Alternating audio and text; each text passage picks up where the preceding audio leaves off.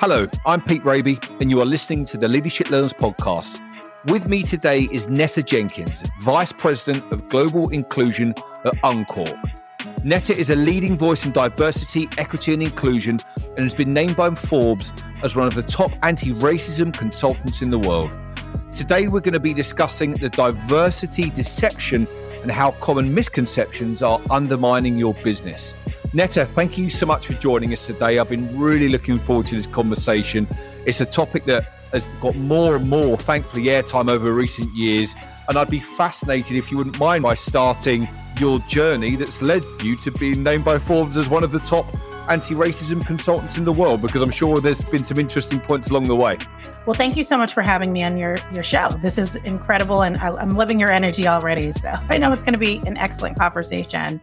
How did I get started? It's such a great question. I kind of fell into it. So both of my parents are from Liberia. And I'm not sure, but they moved to little old Rhode Island and we and I grew up in Johnston, Rhode Island. We were the only black family at that time. And there was one specific incident that really kind of was the turning point in me getting involved in this work. A white woman had spit in my mother's face uh, and said, Blacks don't belong in my neighborhood. And I was seven years old at that time.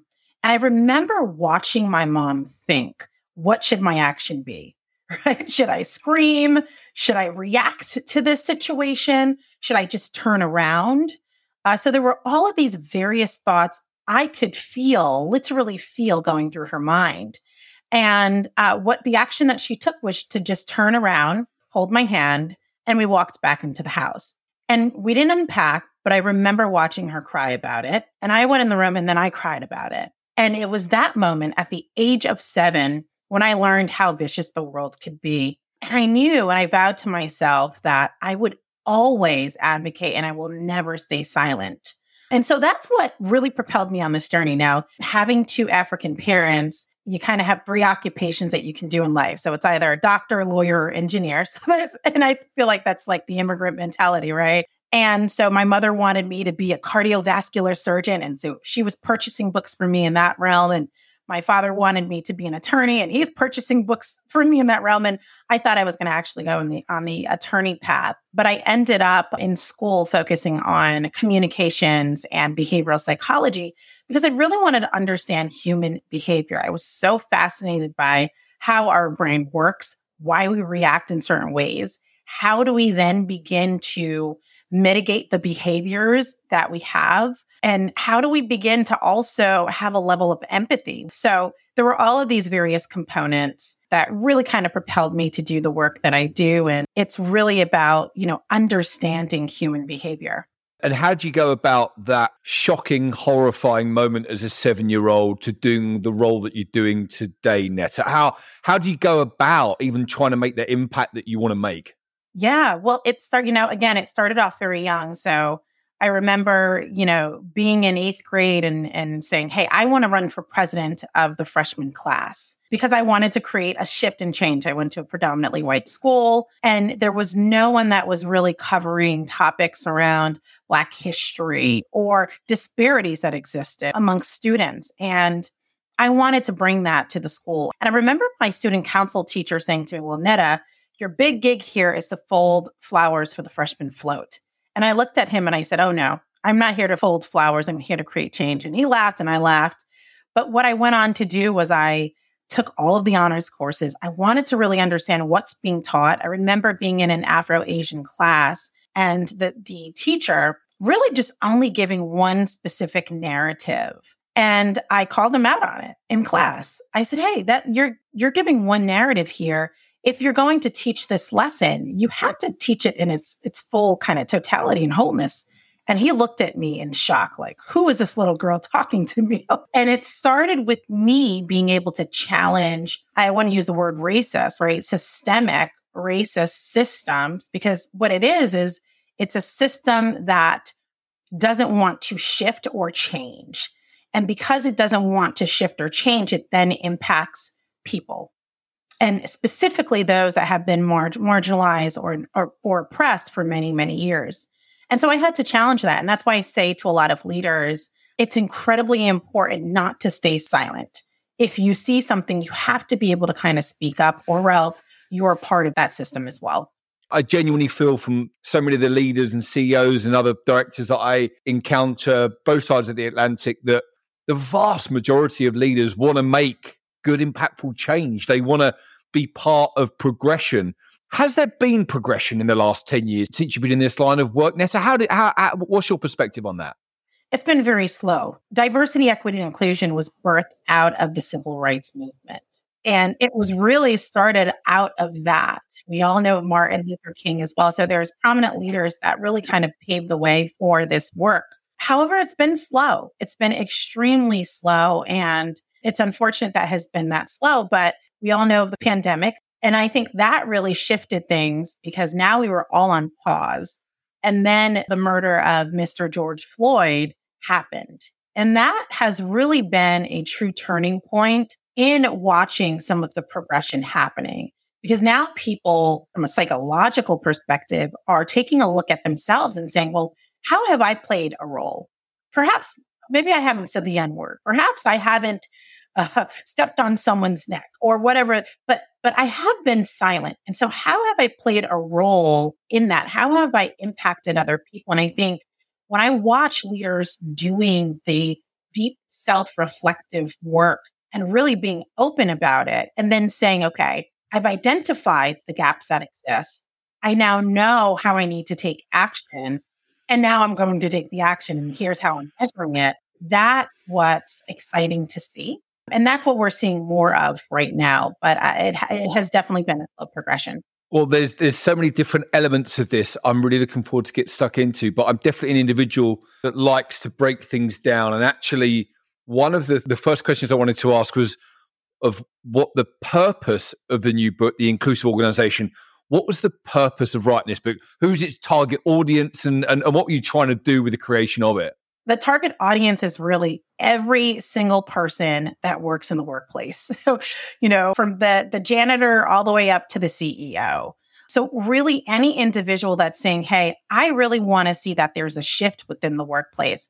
I want to see that there's organic increase in representation, that tokenism is not taking place. We're not just saying, "Yeah, we need this specific demographic to be here just for the aesthetic aspect of it." And also for leaders to say, hey, we want people to advance and grow, right? We want for some of these systemic policies and behaviors and beliefs to be shifted.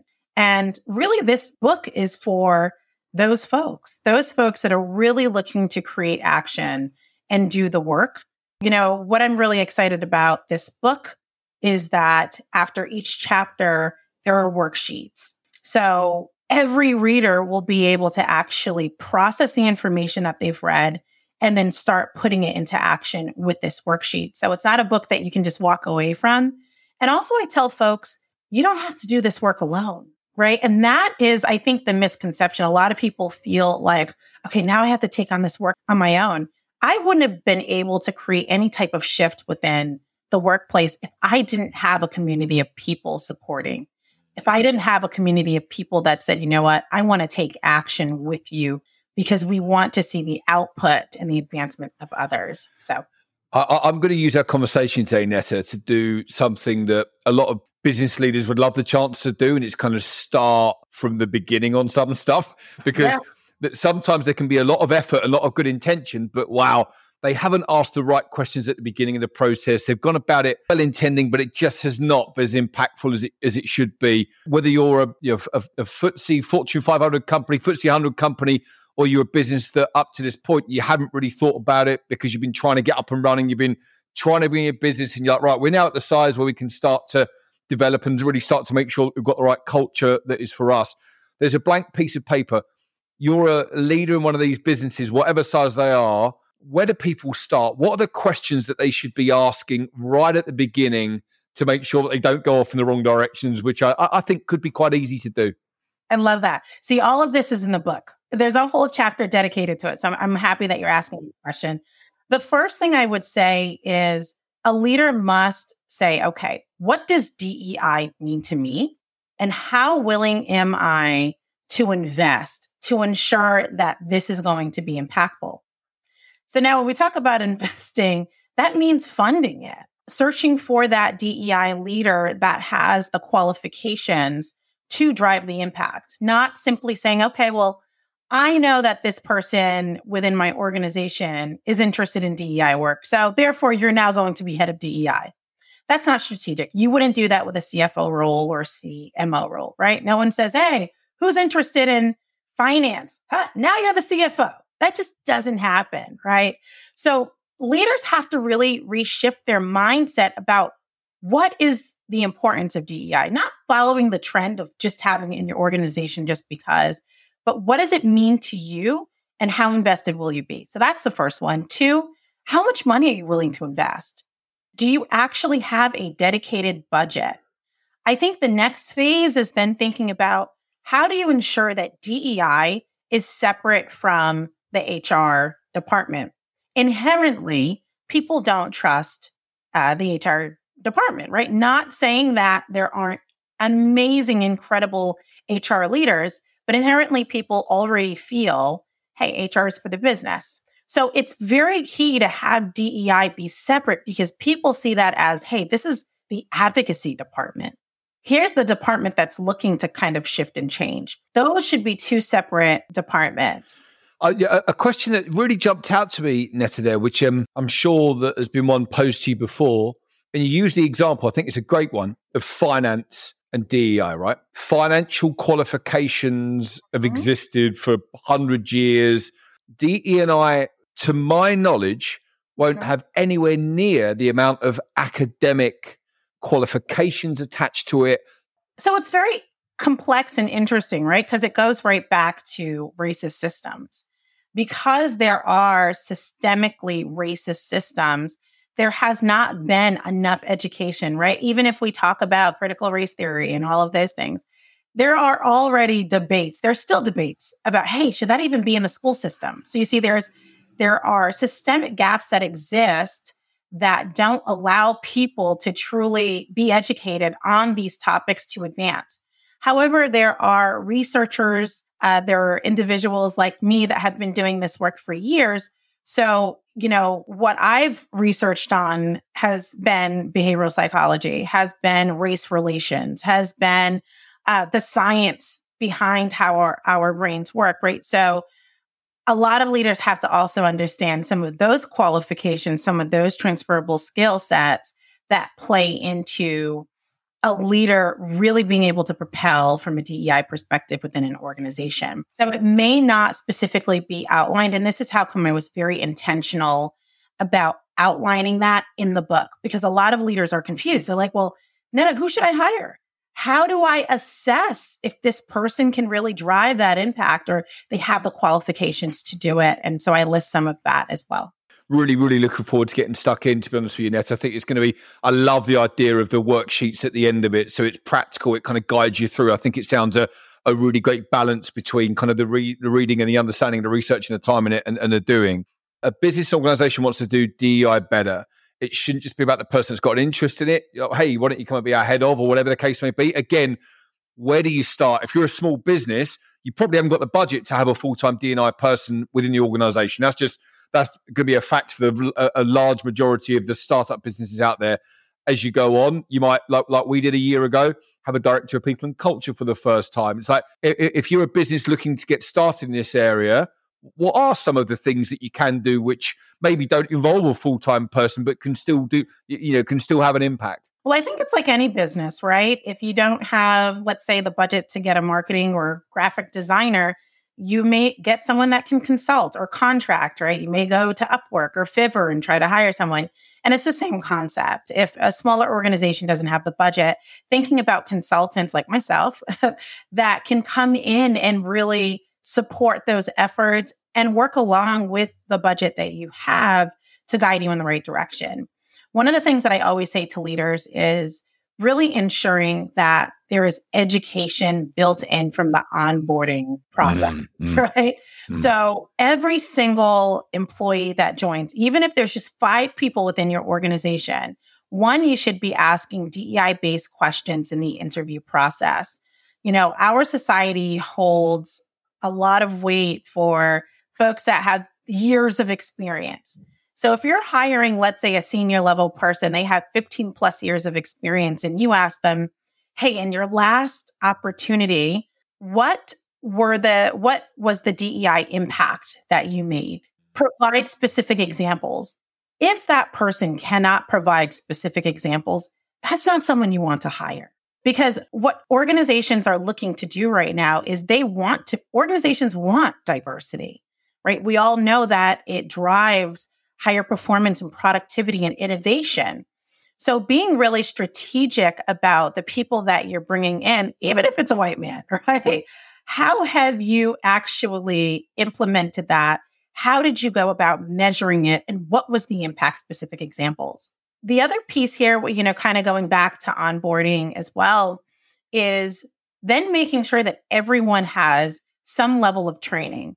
So let's say the onboarding training for every single employee is a microaggression training so that everyone understands okay, here's how microaggressions work. Here's how we go about mitigating them. Um, and here's the the policy or the actionable steps that we take. So now everyone's on the same page. That way, a leader can then, whether they want to do it from the start or towards the end, and say, hey, I'm going to tie this to performance. I'm going to make sure, or we're going to say, if an individual um, that has the training understands the training, signed off on understanding the training, then starts to kind of present microaggressive behavior, we can't tolerate that. And that person's going to have to leave the organization. See, now the expectation and the agreement has been set in the beginning. Where leaders go wrong is they try to implement it midway and there are still folks that had never had that training or it's yeah. not really there's no accountability um you know presented as well so. Yeah love that. And as you say if it's um if it's seen as a afterthought if it's seen as something as oh uh, oh yes part of it. Whereas if it's like from day one hey guys this is what it's all about. And I, I, think i can only relate the most to our business. The average age in our business is 27 years of age. The vast majority of people who come in are university or college graduates yeah. And just thinking about the, the, the, thing that you said there, which I'd be fascinated to hear from you, Netta, if you think there's a better question to be asking, if you were speaking to a DE and I professional of what are the what was the DE and I impact that you made, is the right question that businesses should be asking is what is the DE and I impact that we want to make for our business doing what we do? What, mm-hmm. what, what is actually the impact we want to make, or would, would there be a different angle you think that people should be thinking about? Yeah, I think I think both are fine, but I like the question around what DEI impact have you made yeah. in your last, you know, if that individual is interviewing, you want to know, okay, what have you actually done? Yeah. We're not talking about what you want to do when you come, and that's great. I always try to apply things to relationships, right? You think about your partner. It's not you when you're dating someone, you want to understand, okay, tell me a little bit about your credit or whatever question, right? You want to know. Now, if your partner tells you, yeah, I didn't do anything with my credit, I, you know, I have poor credit or I don't do this, you're going to say, well, I don't know if this person's the best fit for me, right? Yeah. yeah. um, so we want to kind of understand it goes back to behaviors. What was your behavior before? Because what your behavior was before, from a trend perspective, will probably dictate how your behavior will be within an organization.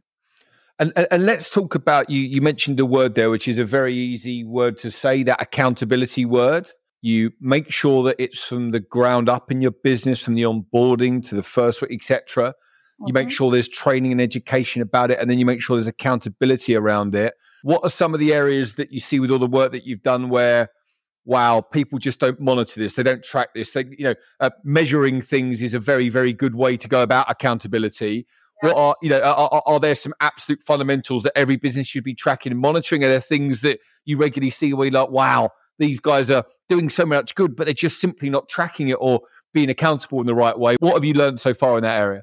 Peter, I love this question. Thank you for asking this question.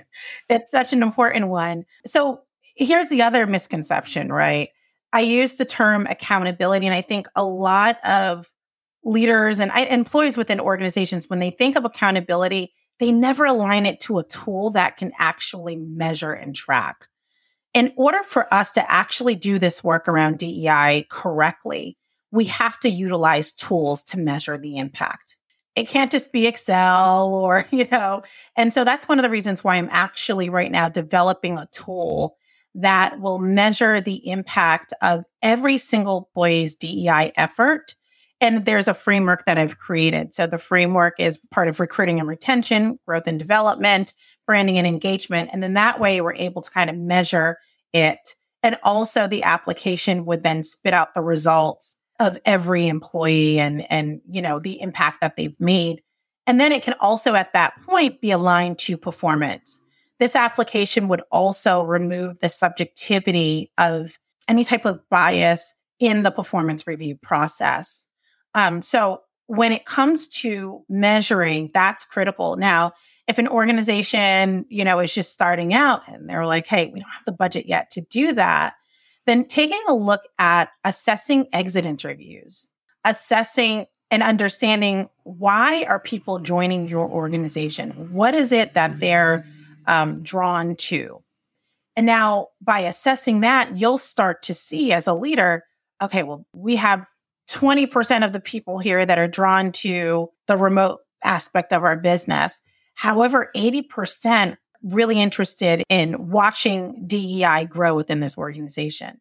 Then you know, okay, we have to put a lot more emphasis on this, right? So I think there's various ways to measure. Also, you know, leaders can then also take a look at, hey, what is their impact on employees, right? So even conducting an assessment, I love when CEOs say, hey, I'm specifically conducting an assessment about myself. I want to understand how employees feel about me, the impact that I drive. Do I motivate people around DEI? Am I talking about it? Am I actually taking action or am I coming off performative? And am I just putting this emphasis on maybe the DEI team to do the work mm-hmm. and I'm not truly invested? So it, again, it goes back to that self assessment, and that's where accountability comes into play as well.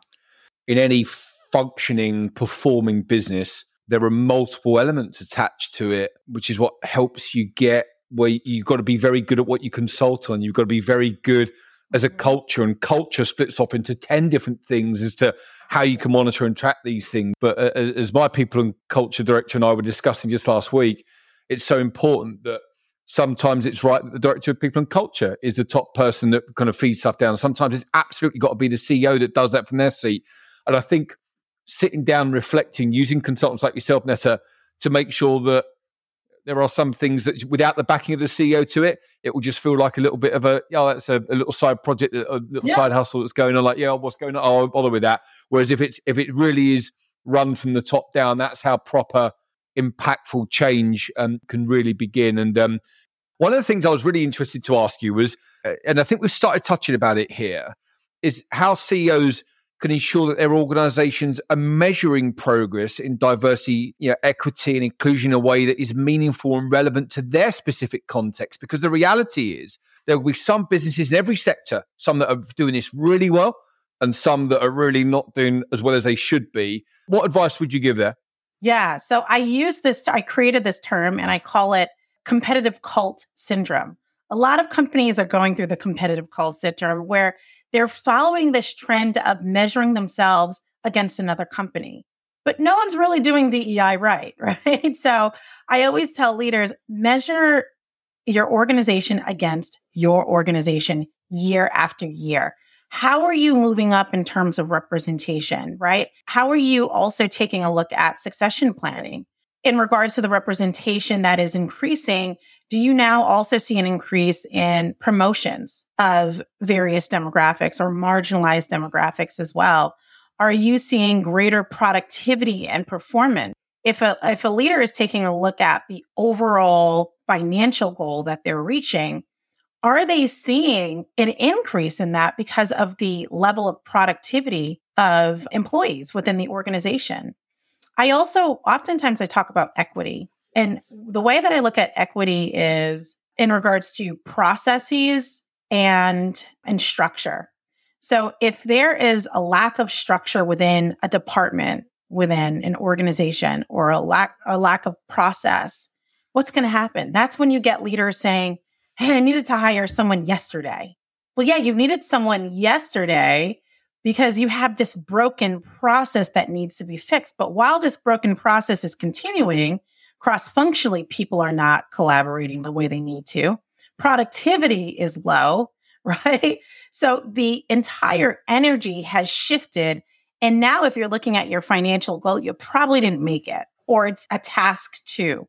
So I, I oftentimes tell leaders to take a look at that and really assess okay, well, what's happening? What are some broken structures that we need to fix in mm. order to even see an increase within our organization from a DEI perspective? Because then your mindset shifts. It's not, I needed someone yesterday. It's, I'm going to take time to find someone because I know that I have some time to do it. People have been equipped with the knowledge to do so. And it is things like where it sits in the reporting structure as well, Netta. I know this is quite detailed, but if it is something you talk about once a year, how are you ever, how are you ever going to make like you know and people care about it if it's if it's always the last item on the agenda where everyone's already looking at their watch and they want to be out the door because the meeting's overrunning I absolutely love that phrase of routine sets you free. yeah, and and if it's done at the right time and it's done with the right people in the room, the people that can impact change, and it's done at you know, and the right things are monitored, that's when you can get real movement and you can track the right data across the right period of time, as you're saying. Really, really looking forward to getting stuck into the book because I kind of want to get scribbling and I want to see where we're at and I want to uh, get some practical help in there as well. But from from everything that you've seen, what are one, two, three of the most key components of what a successful DEI strategy that CEOs should be prioritizing? Yeah, definitely.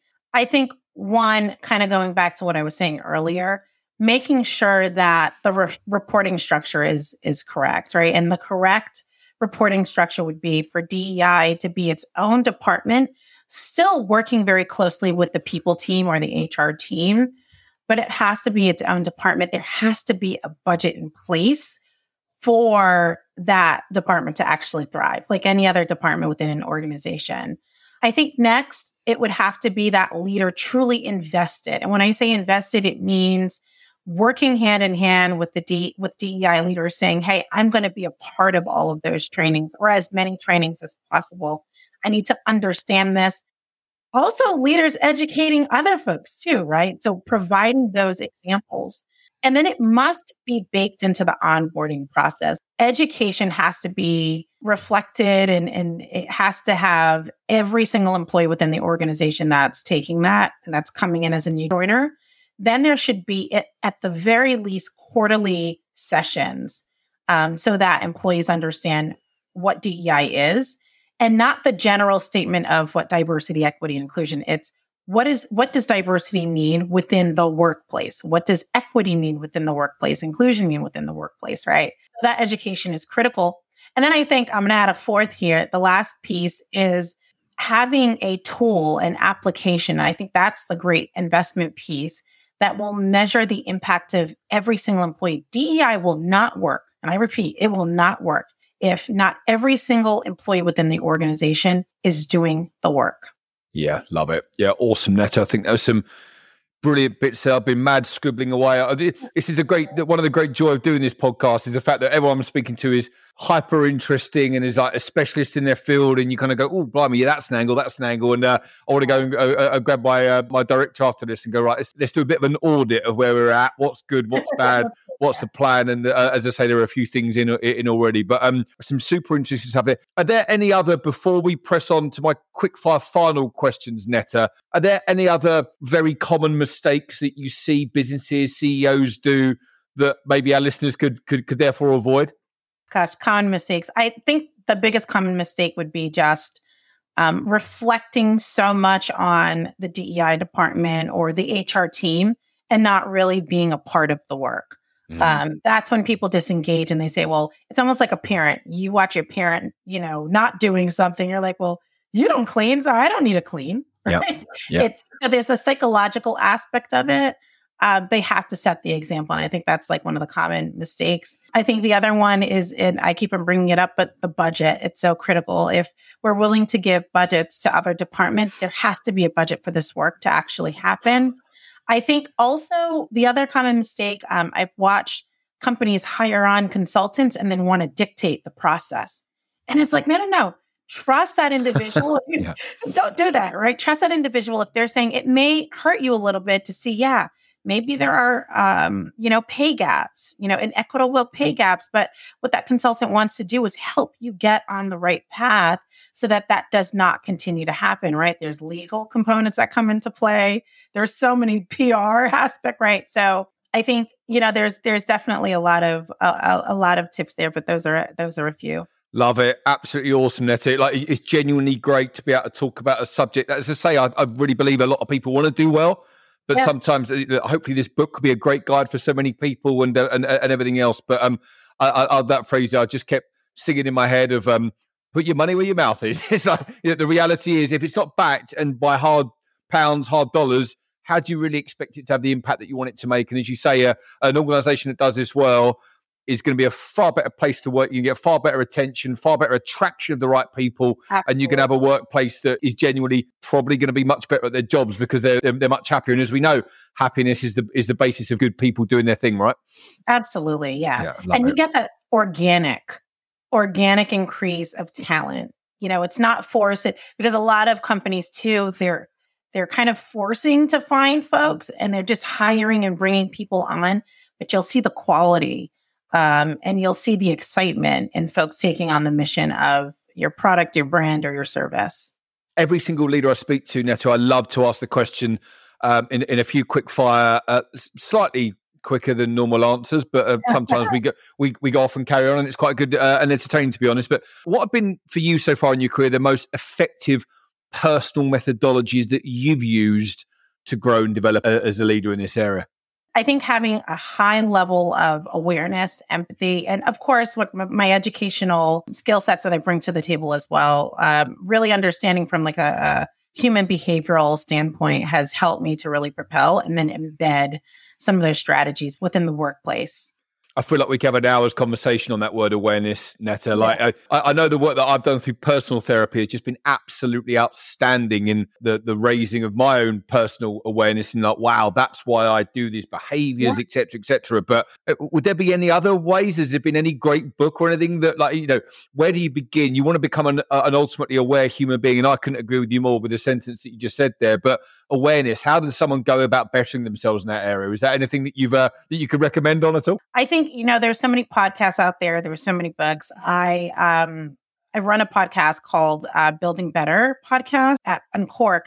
And what I love about it is I'm able to interview folks from all walks of life, from various backgrounds, and they're really able to kind of share some of their methodologies and their strategies that they're implementing within their employee resource groups to drive that momentum and to see that impact through. And I think there's so much beauty in it. And so if an individual is really wanting to understand, okay, well, I want to get some insight on various marginalized groups and what are some of the gaps that exist and how can I be actionable?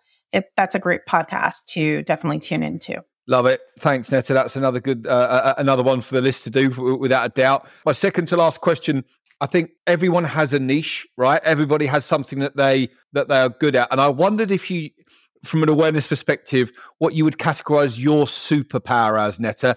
How do how are you someone that gets stuff done? What is it that you do that's pretty unique to yourself? I think what's unique for me is I love people. I genuinely love people, right? There's some people that don't really like people. Definitely. so, to do this work, you have to love. There has to be a love for people. And almost as if it's it's your family member, right? Because there's some people that you'll work with and you're just like, ah, I'm tired. I'm tired today. Are they not getting it? Do they just not want to get it? Right? I'm going to walk away. And there have been moments where I've wanted to walk away from people. And then I saw the shift. They're like, no, no, no, Netta, I, I need you. I'm so sorry. I'm being really ignorant in this moment. That's when I'm like, oh, okay, this person is now aware. Right. I always, again, relate it back to relationships. It's like when you say, I'm going to walk out of this relationship. It's the, it's the same type of, you know, the, the same type of behavior. So I, I think that would be the superpower, the love and the level of empathy that I that I have for people to continue on this process because it's not easy. If there's if there was one learn from today that you'd want our listeners to take away, what would it be? There's a lot, but I would say in order for you to drive accountability, you are going to actually need a tool And you're going to have to ensure that every single employee within your organization is actually utilizing this tool. In order to start measuring the impact, or else we'll just continue talking about DEI and we won't see the results. Yeah, love it. There's got to be some. Oh, there's got to be some numbers. Absolutely. Yeah, awesome. Um, Netta, thank you so much for coming on and sharing your journey and your leadership learns with us today. I know that given the amount of scribbling that I've been doing, there'll be lots that will resonate with the listeners, but also there'll be some really valuable ideas taken away too. Thank you everyone for listening. If you enjoyed the episode, please give a five star rating and do share with others in your network. Netta, thank you so much. Great meeting you today and really enjoyed the conversation. Pleasure meeting you too. Thank you.